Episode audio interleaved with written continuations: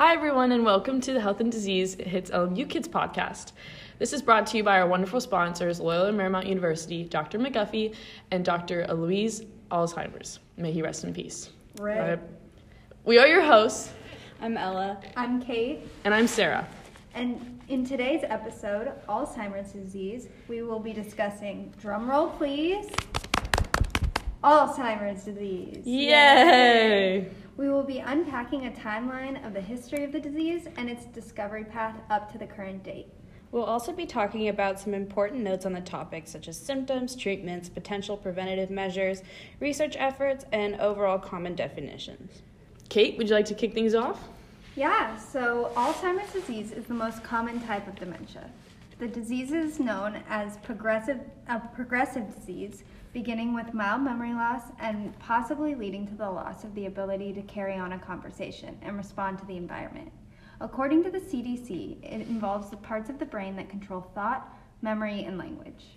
I understand that, but what's the difference between Alzheimer's and dementia then? The two sound pretty familiar. Well, some people may sta- mistake Alzheimer's for the more commonly known generalization dementia. But the CDC notes dementia as a general term for the impaired ability to remember, think, or make decisions that interfere with everyday tasks. Oh, gotcha. So, now that we know how to define Alzheimer's and differentiate between the two, we should probably turn the dial back and talk about how it came to be. Good idea. So funny you mentioned dementia because the origins of Alzheimer's sort of begin in 600 AD. The National Center of Biotechnology Information notes that dementia occurred in human history long before it was even named.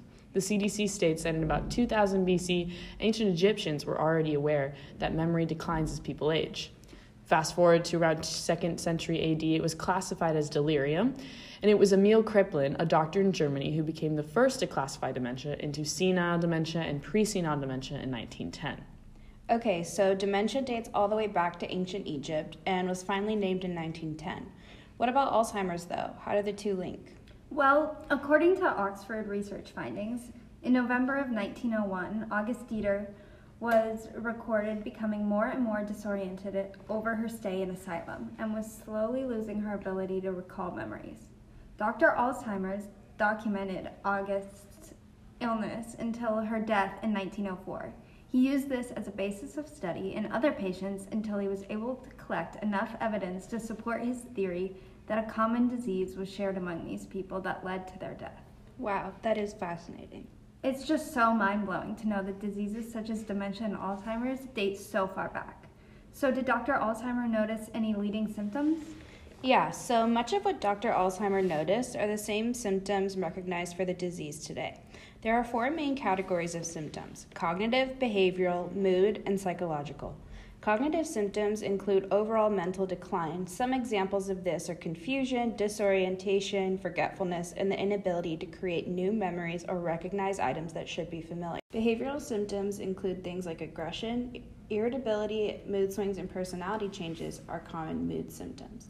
Psychological symptoms tend to present as depression, hallucination, or paranoia. There are also some other symptoms that don't necessarily fit perfectly into these categories, such as jumbled speech or loss of appetite. And Harvard research concludes that there are also environmental factors that can affect the onset of symptoms, including air pollution. Oh my gosh. Is there a symptom or factor that is more prevalent than others then? Well, CDC researchers believe that age is the best known risk factor of the disease, and changes to the brain occur years before symptoms are noticeable. Family history could have a role, but genes do not equal destiny. A healthy lifestyle may reduce the risk of developing it overall. There's also early onset on Alzheimer's, which occurs in younger people in their 30s, 40s, and 50s and is less common. I think it's also important to note that Alzheimer's disease is one of the top 10 leading causes of death in the US. It's the sixth leading cause of death in the US among adults, and it's the fifth leading cause of death among adults over 65. I had no idea it was this common. Truly. And while the d- disease devastates the brain, it technically doesn't kill you. Wait, what do you mean?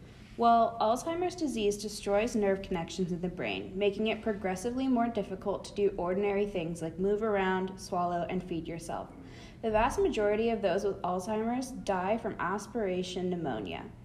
when food or liquid go down the windpipe instead of the esophagus, causing damage or infection to the lungs. So then, if there's so much knowledge about how Alzheimer's disease works, what are the medical discoveries that have helped, um, you know, treat the disease or cure the disease? Well, as modern society ages rapidly, the number of people with dementia is sharply increasing. It could be the increasing environmental effects, but sadly, despite all of these findings, there's no known cure.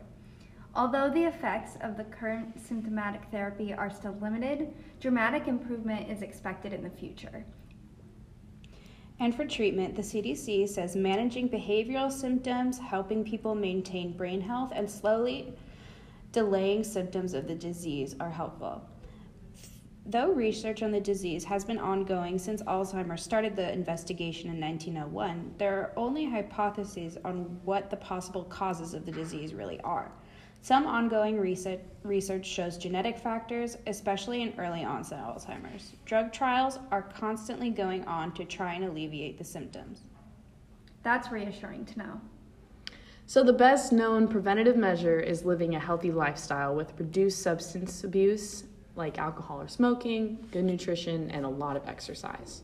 So, what you're saying is, although we don't have a cure for dementia or Alzheimer's yet, we can still work on our own bodies to help take preventative measures. That's good. I agree.